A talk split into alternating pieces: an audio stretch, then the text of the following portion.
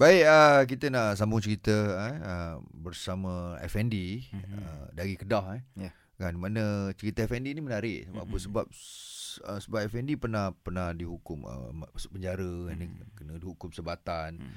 disebabkan penyalah pengedaran dadah. Ya. Tapi sekarang dah jadi imam. Allah. Berubah menjadi imam tau. Subhanallah Allah boleh naikkan dia macam tu kan. Yes, itu dia. Kita sambung ah pada uh, dengan Effendi. Effendi, macam mana eh? Baru tiba-tiba awak boleh nak nak berubah dan Jadi tu imam, jadi, jadi imam. Dia tanya Ah. bila masa Fendi belajar agama ni. Ha macam tu. Mula tu dalam penjara lah. Dalam penjara lagi saya masa perjumpaan keluarga masa hari raya Hmm. kesedihan tu mula datang lah. Baik. Ha. Hmm. Dua, dua bulan, tiga bulan lah keluarga tak datang di penjara lah. Hmm, hmm, hmm. Mhm. Lepas tu saya pun jadi macam uh, adakah keluarga akan buang saya? Okey. baik. Maksudnya Sedih anak isteri lah. Lepas tu saya pun jadi jadi macam terfikir kan. Lepas tu ada satu masa tu saya call isteri saya tak datang tiga bulan dekat penjara ni lah. Hmm. Lepas tu saya nak call pun tak ada dengan Kak Watir pun dah habis kan Hmm. dalam penjara. Lepas tu saya minta bantuan daripada kawan saya lah. Minta pinjam dia punya Kak Watir dah. Saya minta untuk call isteri saya ni lah. Okey. Hmm. okey. Bila saya call isteri saya ni, isteri saya call-call. Tanya dia apa siapa ayam tak tak mai kat abang. Hmm. Tengok abang kan. Hmm. Mhm.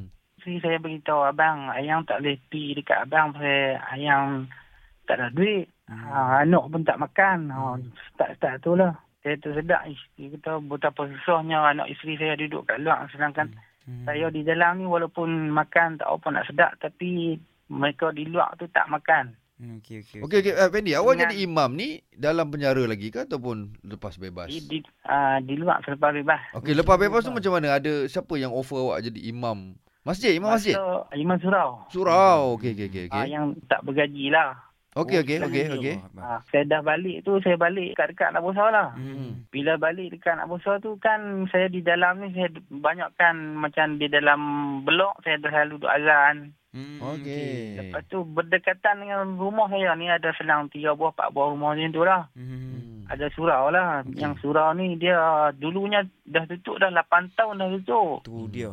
Okey lepas tu dah sampai dah satu waktu dah kita selalu duduk azan. Kita Hmm. pun pi relakan diri kita pi azan lah macam tu lah. Baik. azan. Ha, ha, ha, ha. Lepas tu dah ada masuk bulan puasa, ada terawih apa semua lah. Hmm. Masa tu saya dalam peril.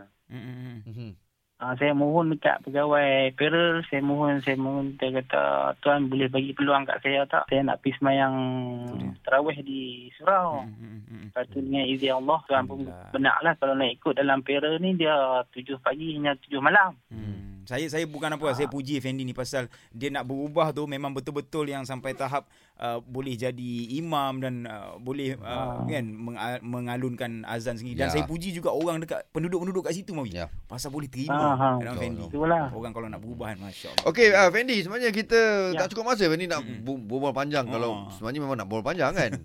Okey, okey. Uh, tapi nantilah ada ada Ya, masa insyaAllah, nanti kan boleh datang datang studio kita lah. Siap tebak roti canai ah. Ah, Ha, boleh. buat Ya. dai sekali kau dai bos sedap. Okey Fendi apa-apa pun tahniah untuk awak. Semoga sukses. Baik, baik. Insya-Allah. InsyaAllah. Okey. Fendi, bye-bye. Baik. Assalamualaikum. Waalaikumsalam warahmatullahi wabarakatuh.